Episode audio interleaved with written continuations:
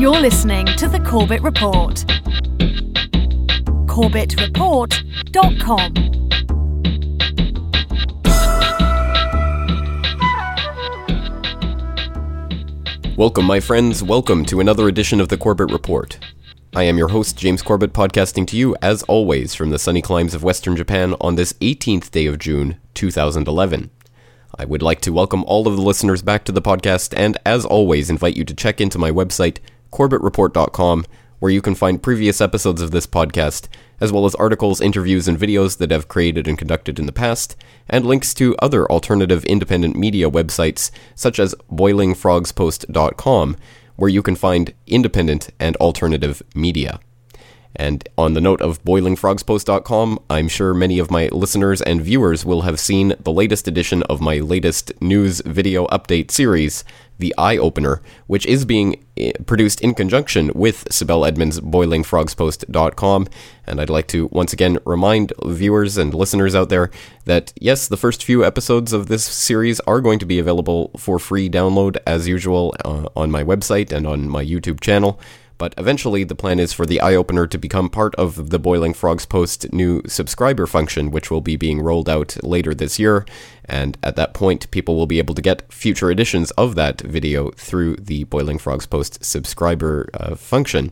So um, there will be more details about that and when and is as it becomes available.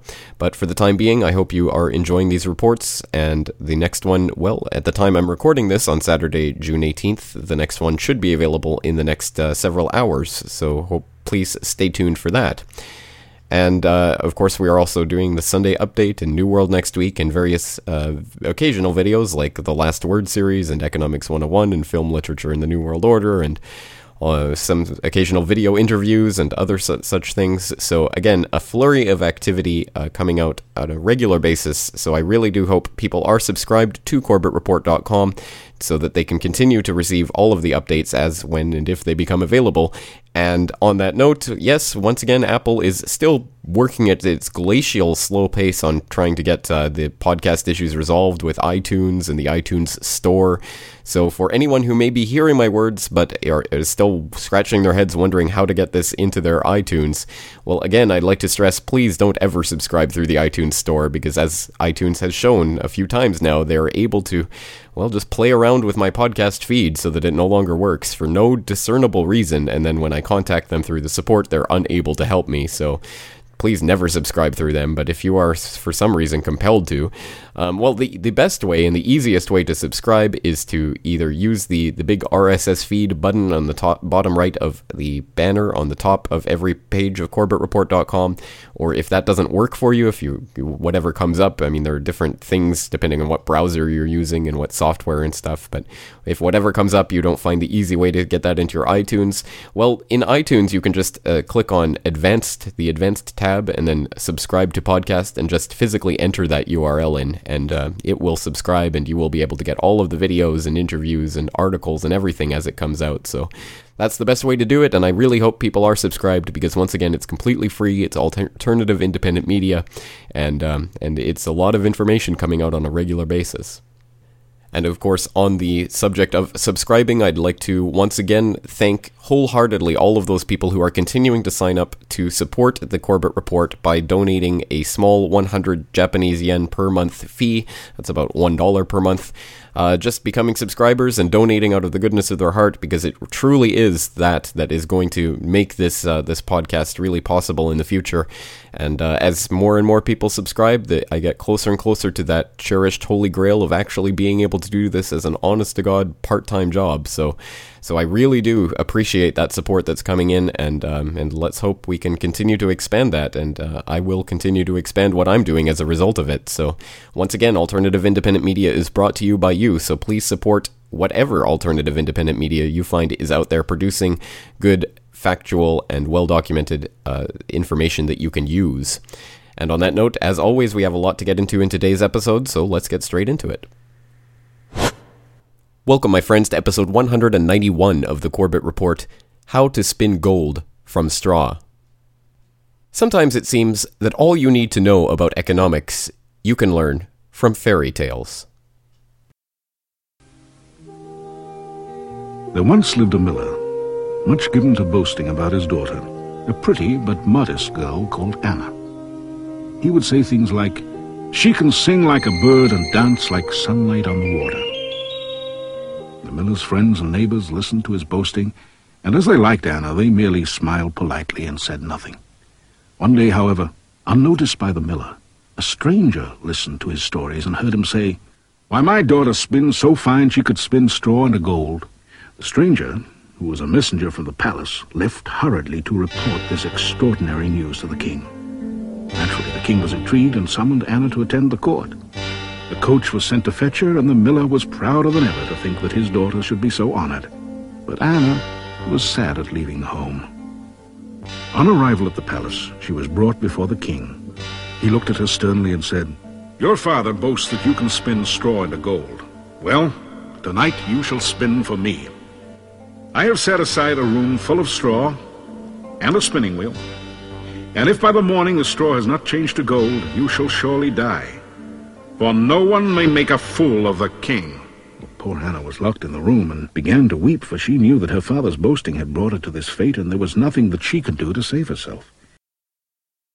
Well, we'll leave that particular story there, but as I'm sure my listeners are well aware, that is the tale of Rumpelstiltskin, and Anna does get out of her predicament by finding a magical dwarf who actually can turn the straw into spun gold. And although we don't live in a world of magical dwarves that can turn straw into gold, we do actually live in an economic system where the equivalent of straw can be turned into the equivalent of gold.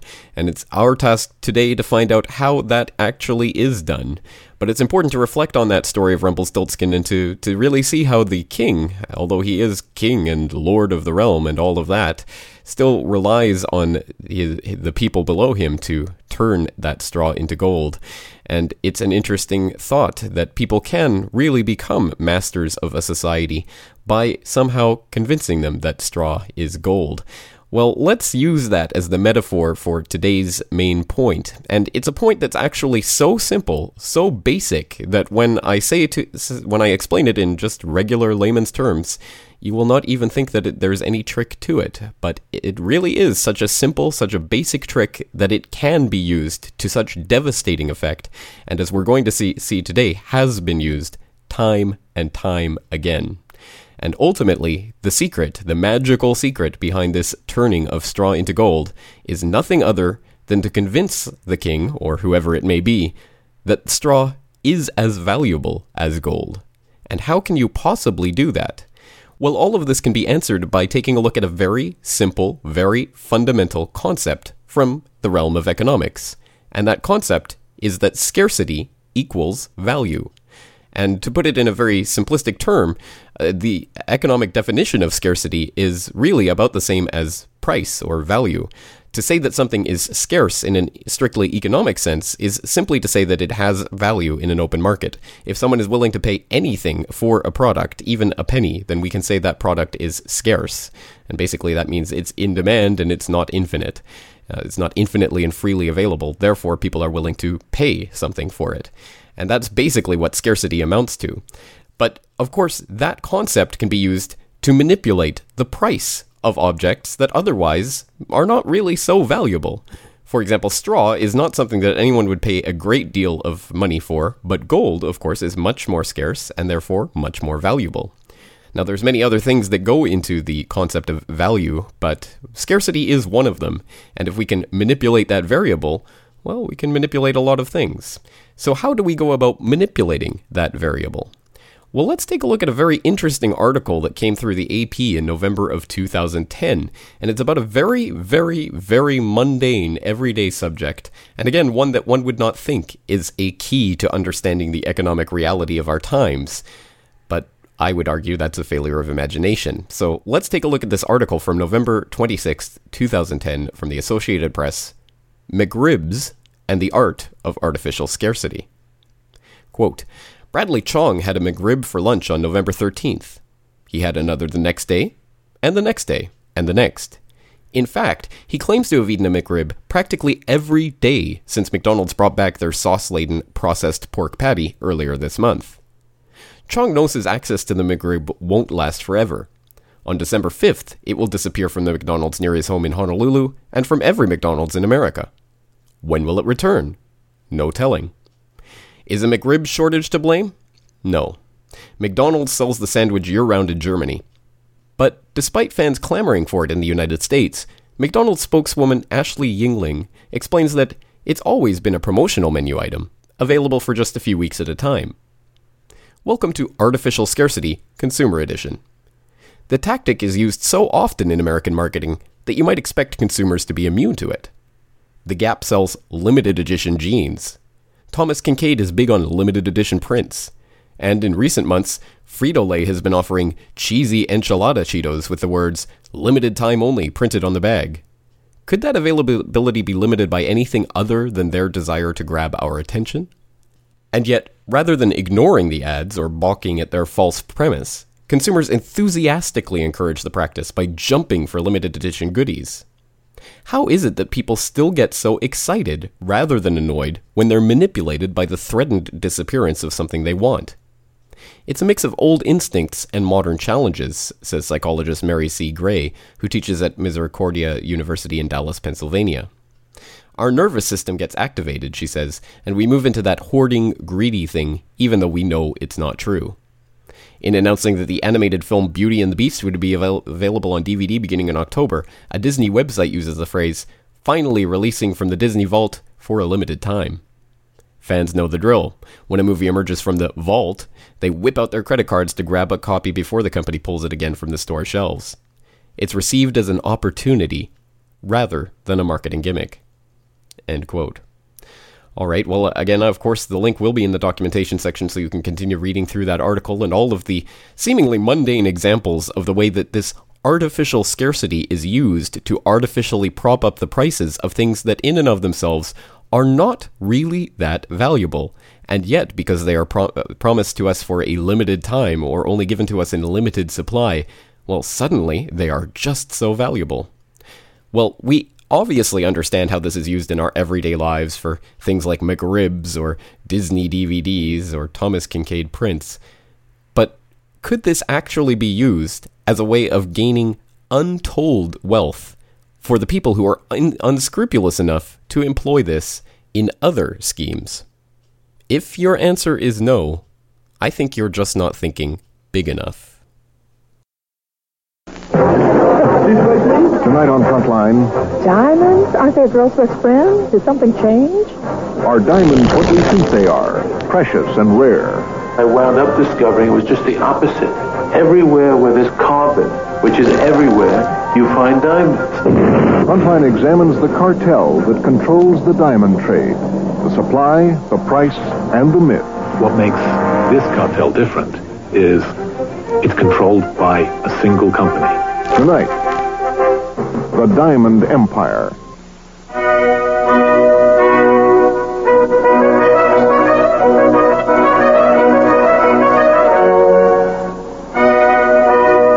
In the spring of 1992, more than a hundred wealthy benefactors from around the world were invited to the Hotel Pierre in New York City to a fundraiser for AIDS research.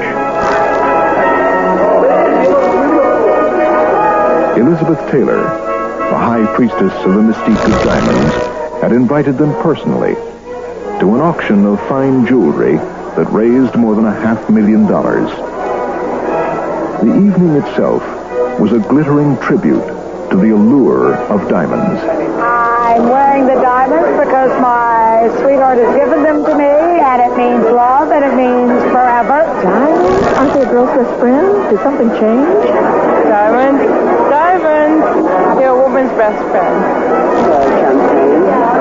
But what we think about diamonds is in fact a myth. At the center of that myth is an illusion that diamonds are valuable because they are rare. When writer Edward Epstein set out to investigate the diamond trade, he discovered that diamonds aren't rare at all.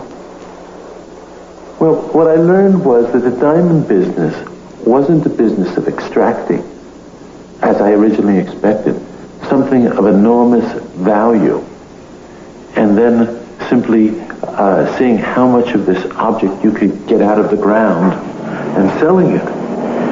That was what the business appeared to be uh, when I started my venture. That their real business was restricting what came out of the ground, restricting what was discovered, restricting what got cut, restricting what actually found its way, into the retail market, and at the same time, through movies, through advertising, through Hollywood, through the manipulation of perceptions, creating the idea that there was this enormous demand for these shiny little uh, objects that they seemed to have an abundant supply. So I wound up on this voyage of discovery, starting off with the idea that there was this uh, object of great value, and it was just a question of how many could you get out. And I wound up discovering it was just the opposite. This is the story of how that grand illusion was created and the story of how one family gained control of the world's diamond trade, and for nearly a century has maintained its hold on an empire that defines the very idea of what diamonds really are.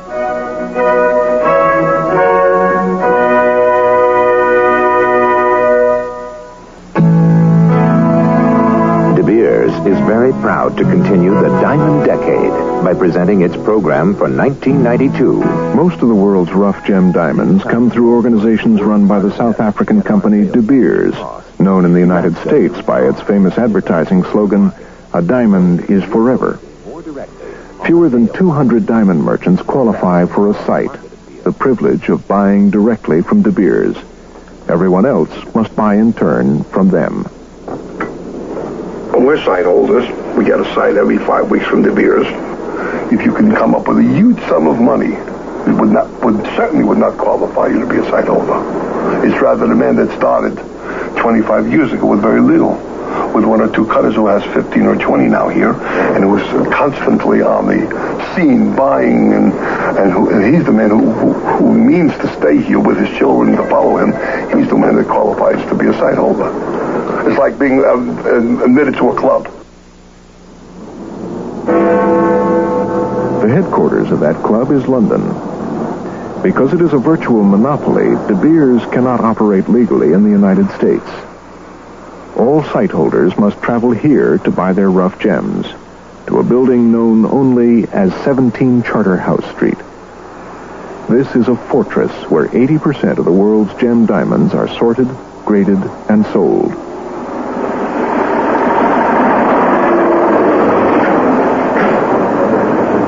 A site holder sends his request for the grade of diamonds he needs, but there are no guarantees. It is De Beers that decides whether or not he gets them. It's a decision that can make or break his business.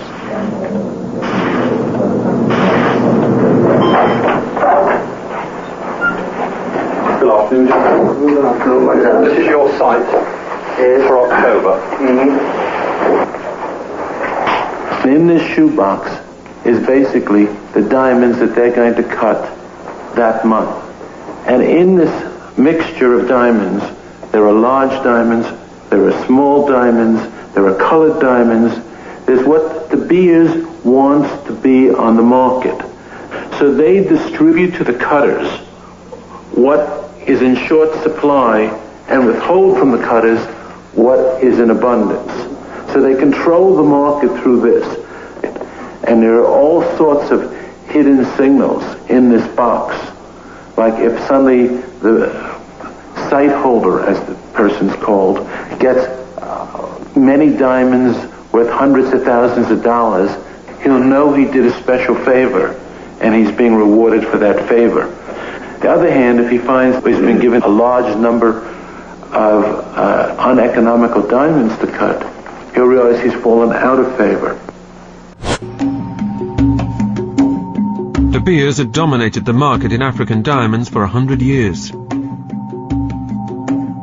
Their philosophy was simple. Control diamond supply, and you control prices. We have an idea that diamonds are rare, but they're not. What created the value in diamonds is withholding the supply, making sure that the supply is regulated and, and, and, and there's never a flood of diamonds on the market. That's one thing that De Beers did right from the beginning. With supply under their control, De Beers, under the inspired leadership of their chairman Ernest Oppenheimer, launched a brilliant ad campaign in 1948 designed to increase demand. His genius was in coming up with the advertising campaign that made a diamond synonymous with human love and in particular the rite of marriage and engagement. Because he rightly concluded that he could get people to pay quite a bit to buy a diamond in order to pledge their love.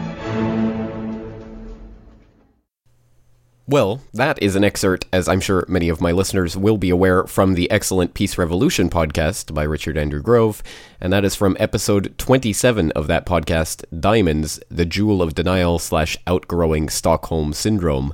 And I would urge listeners, as always, to take a look at the full episode, which I will link to in the documentation section, because it is extremely interesting to see exactly how the Diamond Cartel came about and how it has functioned to artificially make people believe that diamonds are valuable and that we should spend a lot of money at certain exactly prescribed times in order to make lo- eh, our love apparent to our loved ones. Uh, and ridiculous idea on so many levels, and yet it has functioned to make very few people very, very rich for a very long time. And this is not by any means a trivial thing. It's a very real sense in which something that is relatively not that valuable has been spun into a type of gold and has made people very real amounts of money. So it's important to see how that's been accomplished. And again, that's why I would urge you to go and listen to that entire podcast episode, which includes the rest of that frontline documentary, including lots of other clips and, and pieces of information that helps you put into perspective the De Beers mine, uh, diamond cartel and how it has functioned. But I think from that example, we can extract a few key pieces of information to see exactly how this entire scheme is run. And basically, it amounts to monopolizing or taking over the production of some item and controlling its availability, and then forming a cartel or even a mon- monopoly, if you can get one, around the distribution of that uh, that item. And by doing so, you can convince the public that something is scarce and therefore valuable. And with a nice marketing campaign wrapped up in all of those propagandistic te- techniques perfected by people like Edward Bernays uh, over a hundred years ago now well, you can basically make people like lemmings go out and buy the, your item on certain prescribed date dates or at certain points in their lives, and they will spend well however much you tell them to spend. If the rule of thumb is three months' salary, then people will spend three months' salary buying your item because they've been told it's the way to show that they love someone. And uh, again, it's ridiculous, and yet it has worked, and it's always relies on what Richard Andrew Grove has started referring to as the occulting of information, hiding information from the public. In this case, the key information that diamonds are in fact not scarce at all. They are semi precious stones and thus really do not deserve to be uh, such items of such value and, and priced so highly. And if people actually knew that and really internalized it, they would not be buying diamond rings and diamond necklaces and diamond jewelry because it is not worth it. But uh, again, people can be misled by simply saying that something is scarce and creating that idea in their mind. And by no means is are diamonds the only case in which this has been done, although that's obviously one key example and uh, served to make Cecil Rhodes very uh, rich. And, and, of course, Cecil Rhodes was the man behind setting up the Rhodes Will, which not only established the Rhodes Scholarship, but also the round tables, which were then described by uh, by Carroll Quigley in Tragedy and Hope and the Anglo American establishment. And, and we all know what that involves and all of the various circles upon circles that that entails and the way that our society is directed. So, again, it's not a trivial thing at all to point out the diamond cartel and how that's functioned. But as I say, this has been used many, many times and continues to be used in things large and small, even down to the level of the McRib. So let's take a look at some other examples and ways that artificial scarcity has been used to prop up the prices of things that are not valuable. And let's start with a very small and, again, very daily example that I'm sure all of us will recognize. And coming up, the unmasking of bottled waters. Consumers react to word that many of their pricey favourites come straight from the tap. US have access to some of the cleanest tap water in the world. Nevertheless, many people have come to depend on bottled water, so much so it's become a multi-billion dollar industry. Sure, it's convenient, but many also believe they're paying for water from naturally pure sources. As Rob Marciano reports, that's often not the case. Don't let that scenic logo fool you. This water is not bottled from a mountain stream. Now PepsiCo plans to spell it out for consumers, adding the words public water source to the label of its Aquafina brand. And in case you didn't know, Aquafina is actually just purified tap water. That would make me never want to buy Aquafina again, knowing that it was bottled public water, Yeah, like no, just that's tap water just in a not cool. bottle. That's what am I paying for? Wow. How does that make you feel? Like I've been bamboozled and hoodwinked all this time. In a statement on Friday, PepsiCo said, quote, if this helps clarify the fact that water originates from public sources, then it's a reasonable thing to do. Coca-Cola's Dasani does the same thing, purifies and bottles public drinking water. One environmental group found at least 25% of bottled water is actually just tap water. Sometimes purified, sometimes not. We are now exposing an underbelly truth that is a big percentage of bottled water in this country is tap water. San Francisco's mayor banned city workers from buying bottled water, citing environmental concerns and saving the city half a million dollars a year. And let's face it, it's expensive. Brands like Fiji can cost eight bucks a bottle or more at high-end hotels. Ironic that droughts have led to water shortages on the island that exports it. In total, Americans snapped up $11 billion worth of bottled water last year. All in a country that has some of the cleanest public water in the world. Spring water, artesian well water, purified tap water. Not too long ago, it would have seemed a little wacky to sell bottled water, but now it's become part of our culture. And sales of these bottles rank second only to carbonated soft drinks. So in this saturated market, it's increasingly important for you to know exactly what you're paying for. Rob Marciano, CNN, Douglasville, Georgia. What? You mean those bottles of water that people have been buying for $2 or whatever it is a pop these days are actually just buying bottled tap water? Well, I never. Well, of course, the cat has been let out of the bag on that one for a while now, and yet people still, in large droves, continue to buy the same types of bottled water, which is puzzling and perplexing in and of itself after the game has been revealed. People still will pay for their own their own stupidity. But uh, at any rate, yes, uh, bottled water is by and large tap water, and uh, and people will continue to pay exorbitant prices for it because it seems like something that has been purified and refined and is therefore scarce and valuable. So again, artificial scarcity at work when really the water, the world is awash in water and well, a certain percentage of that anyway is potable water, and yet we are willing to pay for companies to bottle up the tap water that is really freely available. And uh, if you're lucky enough to live in a municipality without uh, fluoridated water, well, then you don't really, uh, well, uh, well, I wouldn't go about saying that uh, tap water is in and of itself unproblematic, but at any rate, it is certainly not scarce. So there's that, but uh, but there are again many other ways in which this has functioned and continues to function to prop up the perceived value of things which are either valueless or, in some cases, even detrimental to our health. And in for that example, let's turn to our old friends at the Council on Foreign Relations. Good morning, uh, Rory Lancman. I'm a member of the New York State Assembly. We had a hearing, a 12-hour hearing on H1N1 earlier this week, and much of it focused on the, the mandatory vaccination that the New York State Department of Health has ordered of almost all health uh, healthcare workers in New York State. And I was wondering if uh, you could offer an opinion on whether you think such a policy is uh, is effective and and sound. I have a very strong opinion, and that is I think that's appropriate. It's an interesting question, though. Would you uh, be against mandating? Well, I, I Uh, think this is very interesting because, I mean, for, for, especially for the healthcare worker example, I mean, there, there are many, many good reasons why healthcare workers should be consider immunization for their own safety, but also for, to protect and, and first to no harm to the patients that they are treating. Um, having said that, does it work to mandate?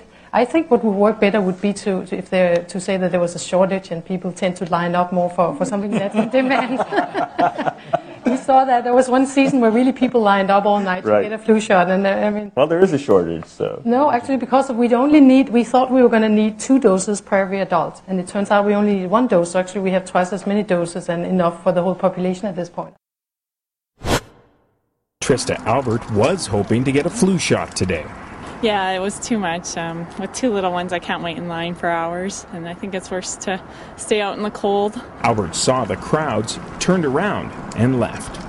Calgary's H1N1 vaccination clinics opened for the first time this morning at 8:30 with long lineups at all four sites. And there's four places for a million people in Calgary to get an immunization shot. Surely we could do better than that for a million people, one in each quadrant. Being this is such a dangerous flu, I would say definitely they should have had many more clinics a city of a million people and there's only four clinics. Um, I'd like to know what Brainiac decided on that. Health officials are recommending high risk groups, including pregnant women, the elderly, and those with flu related complications, get the free vaccine. Dr. Judy McDonald says the mass clinics are the most efficient way to immunize Calgarians. We have a limited workforce. The best way to achieve pop, uh, vaccinating the whole population is to concentrate our resources. If we start to just having a few nurses here and there, it does make it very much less efficient. And we do want to make it as accessible as we can. This is too early for her. William McIntyre and his family showed up four hours before the clinic opened to avoid standing in line. I was here at 4:30 as par- number one. That's my car right there, so I got the best parking spot in, at the clinic, and I want to get the kids vaccinated. And all I know is I'm not sure if you had a chance to talk to anybody who's actually had the H1N1, but a, very, a friend of mine actually had it, and it's just absolutely like hell. It's just the worst thing you possibly catch. I am very concerned because I heard uh, that uh, if a woman that is pregnant catches the viruses can die. Health officials are asking for patience, adding they expect wait times to reduce once the initial rush is vaccinated this week. Many of those waiting in line complained about the inefficiencies of the flu clinic. The clinic's been open for a half hour, and still no one has gotten a shot yet. Rick Donkers, CalgaryHerald.com. So let me get this straight. The CFR in January of 2009 holds a conference on the H1N1 swine flu vaccine, and they have this roundtable discussion in which one of the members just happens to say, Well, why don't we just tell them that it, we're running out of uh, supplies, and then people will line up around the block for it? And lo and behold, the very next flu shot season, there are lineups around the block because there are these bottlenecks of distribution of this incredibly valuable H1N1 vaccine which, as we know, contained those uh, adjuvants which were not tested and not approved or were pr- approved in a rushed process because of the, the vital scare of the H1N1, which, as we know, turned out to be the least deadliest flu season in many, many, many years.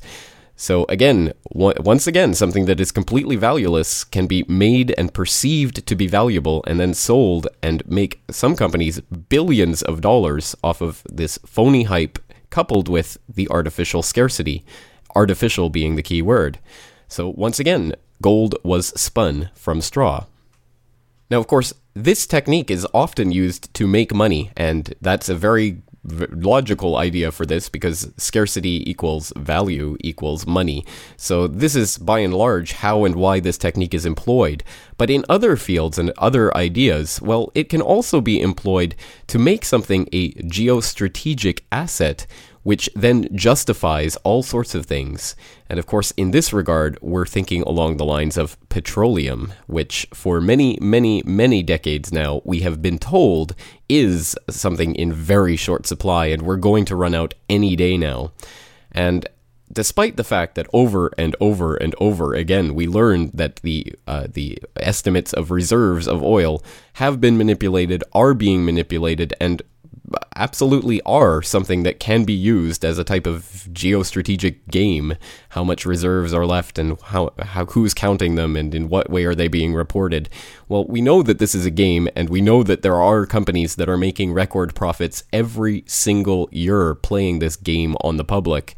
And yet, people will still vociferously defend the idea that, well, of course, peak oil is absolutely real, it's here, and we're about to run out any second now. And people will breathlessly follow the reporting of Michael Ruppert and those types of peak oil theorists without stopping to think how it might be in the interests of the system itself to propagate the idea of scarcity in order to give themselves leverage with which to direct society in the direction of wars for oil. And wars for oil may actually not only be wars to control the oil, but to control it in order to form the cartel, in order to cut off the supply. And that that is a three-dimensional chess type move that a lot of people will not be able to see see around or see through. So let's start breaking this down and let's start establishing some of the ideas behind the artificial scarcity of oil. Slipping away, the surplus oil production capacity could totally disappear in the next two years. That's according to a new report put together by the U.S. Joint Forces Command. So, what does it all mean? And how will this impact other issues? Radio host Alex Jones is in Austin, Texas, to weigh in on it all. Hey there, Alex. You know, as we know, it's never just about oil. In this report that we're referring to, military leaders specifically say this could exacerbate other unresolved tensions and have a serious economic impact on countries like China and India. I want to know what your take is on all this. Well, Christine, it's good to be here. Uh, this is a subject that I've researched in great depth, and uh, really it's broken down into three parts. Number one, we also see hype coming out of uh, governments in the West claiming that we have peak oil and that there's not enough oil in the ground. But I live in Texas. I mean, you can drill almost anywhere and find oil and natural gas, and they're finding giant reserves in the Gulf of Mexico. Russia has massive reserves, the North Sea. Uh, I mean, the world is awash in petroleum. But there is a shortage in refining capacity, especially in Western Europe and the United States. And the Associated Press in 2006 uh, sued, and they also sued in 2000 and got separate groups of documents from 1995 and 96, uh, almost 15 years ago, uh, where the top 10 oil companies in the U.S. and England got together. Uh, and these were internal memorandums with their cartels and said there's too much oil so what we're going to do is we're going to push for government regulations and control, and we're not going to build new uh, refining capacity to refine the plentiful oil to create a bottleneck. So regardless, we'll get high prices because the big oil companies also predominantly control uh, the refining. And so the Pentagon's coming out and saying by 2015 we're going to have this big shortage. Uh, that's really just propaganda and a pretext to invade uh, more nations and an excuse to do that. But also, last week, Bilderberg sleuth Jim Tucker, whose predictions have never been wrong, uh, from inside Bilderberg, his sources said that they were planning to run it up to over $100 a barrel in the next year, and they were going to make claims that they didn't have refining capacity, and then oil was running out. And then a week later, we see that in the London Guardian. We see the Pentagon uh, coming out and pushing uh, this propaganda. This is propaganda. It's just that uh, with the Anglo-American uh, oil concerns, Dutch Royal Shell, of course, uh, British Petroleum, Exxon ExxonMobil, and others. They have a cartel. They've been caught for more than 50 years fixing prices together. And the reason they invade Iraq and other nations uh, and Afghanistan to control the pipelines isn't just to control the uh, the oil out of the ground itself, but to control who's able to get that oil, to cut it off from China and others. So it's about the control of oil, uh, not just the sale of oil. Uh, this is the larger geopolitical uh, strategy that's taking place here. I, I was going to, to your point, I was going to mention, I mean, it's pretty interesting that this warning is coming from the United States military. Uh, two years is not very long. Why aren't we hearing anything from, for example, the U.S. Department of Energy on this? Well, the Pentagon uh, gets around half of our tax money, and it doesn't defend America. It defends the private offshore banks that have captured uh, this country. And so basically, uh, they're always a mouthpiece for propaganda. I mean, the last decade, they've been one of the biggest groups promoting man made global warming along with NASA. And the head climatologist at NASA and many Pentagon officials say they want a post industrial world to be able to control the population. And so when the Pentagon says something, that's basically the offshore banks saying it. They don't work for the American people.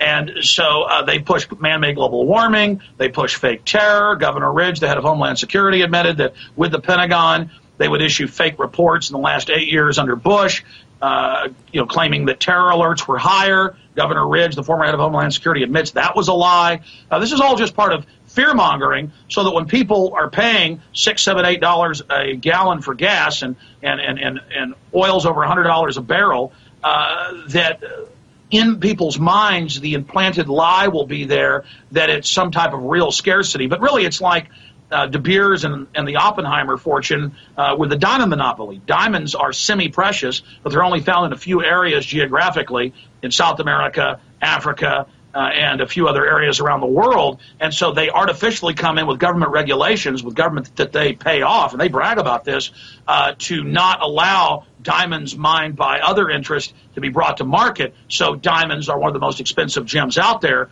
uh, when uh, the, they're basically almost worthless. So, just very briefly, Alex, one final question. You think that you people in the United States, just average people, uh, don't have to worry about this report that says that they could run out of oil?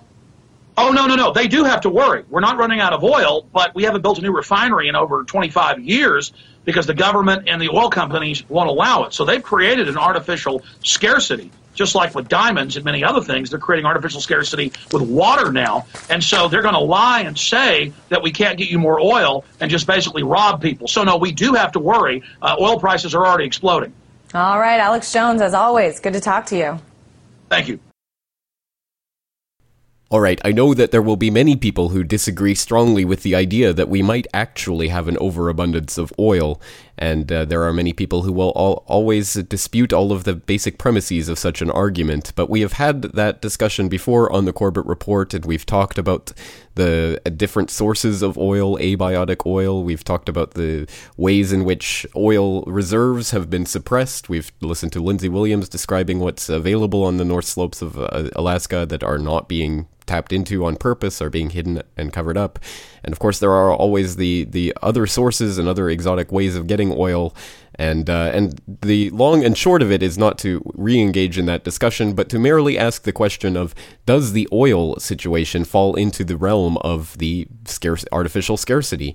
Well, is there a cartel that has monopolized control of access to the product, and do they have a bottleneck in, through which they can uh, monopolize or cartelize the distribution of that pro- product? And obviously, the question is a resounding yes, and has been for a long time. Of course, we have the, the Seven Sisters that have functioned in America, and of course, that was the root of the Rockefeller fortune. And we all know what the Rockefellers were always about, and it was not about uh, giving charity and freedom and and ha- helping everyone in the world, despite what their their invention of the PR industry has led people to believe. Or we have OPEC, of course, which uh, has has commanded oil prices up and down at their will for a long time. So we have all of the elements in place for exactly that type of manipulation and the idea that if we can convince people that something is scarce, we can actually drive prices up. So, one indication of the fact that perhaps we're not really running out of oil in the way that it's being hyped in, in some elements of the media and by certain f- corners of the, uh, the debate, we can look at something like uh, this story, which came out in April of this year. Saudi's cut oil output claim market is oversupplied. And for some context on that, you might go back to February at the beginning of the Libyan conflict when it was revealed, oh, by the way, Libyan production has been cut in half. So, despite that, and despite all of the disruptions and things that are going on in the Middle East and in the Arab uprisings, we still had Saudi uh, uh, Arabia arguing even back in April that there was actually too much of a supply. And we'll just read the first few paragraphs from this Reuters article. Quote Saudi Arabia's oil minister Ali Al Naimi said on Sunday the world oil market was oversupplied and that the world's top oil exporter had already reduced production due to weak demand. Consumers have urged OPEC to quickly add supply to quell the rally that was taking oil to its highest level in two and a half years amid unrest in North Africa and the Middle East. The market is overbalanced. Our production in February was 9.125 million barrels per day. In March, it was 8.292 million barrels per day. In April, we don't know yet, probably a little higher than March. The reason I give you these numbers is to show you that the market is oversupplied. Uh, two Saudi based industry sources told Reuters last week the kingdom had cut production by 500,000 barrels per day in response to weak demand. End quote. Well, okay, so there is uh, there is that debate, and in June, of course, Saudi was actually re- uh, arguing with OPEC to try to increase production and to cut prices once again. But the the point is simply that the oil industry is one that has been mo- monopolized and cartelized in such a way that there are very few people who can, with the flip of a switch, either create create supply or turn it off and thus create scarcity. And as Alex Jones mentioned in that clip, another aspect of that is refinery capacity. And if there is refinery capacity that is being intentionally and with foreknowledge reduced, it is by nature creating a bottleneck through which that artificial scarcity can once again take hold and the value of this black gold can be increased. So we have an economy that's built around this substance that is so easy to to be monopolized or to be taken over by a very few oligarchical or oligarchical interests. And in that way, the unfortunately our economy has been directed for decades by a very few people who often have links to this oil cartel. And it's absolutely no uh, no uh, con- contingent thing that the Bush family has been tied in with the oil interest interests for so long and has risen to such prominence in the past few few decades. I suppose there are many other ways in which we can examine how this technique is applied, but I trust that the general point has been made that by taking hold of a substance and controlling the way that it's distributed, we can make something appear valuable that in reality is actually not that valuable. And it's a very simple technique, it's a very basic concept. I don't think one needs really degrees in economics or anything to understand it, and yet it's one that has functioned and served the, the elitist interests well for a long, long time. So it's one that it would behoove us to be aware of, because like any magic trick, it doesn't work if we can see through it. And if we can get past the perception of, our, of scarcity and come to the realization that the things that we're being told are valuable and scarce are really not that valuable and scarce, then they will go down in value. And we will not be tricked if we can be, be at least better informed about these issues. Well, that's all for today. It's a lot of information to take in, but I hope that this will at least begin you along the path of starting to think about how this technique is used, and hopefully providing you with a guard so that you will not be suckered in the next time you are told something is of limited edition and therefore valuable. That's it for this week. I am your host, James Corbett, thanking you for joining me and asking you to join me next week for another edition of the Corbett Report.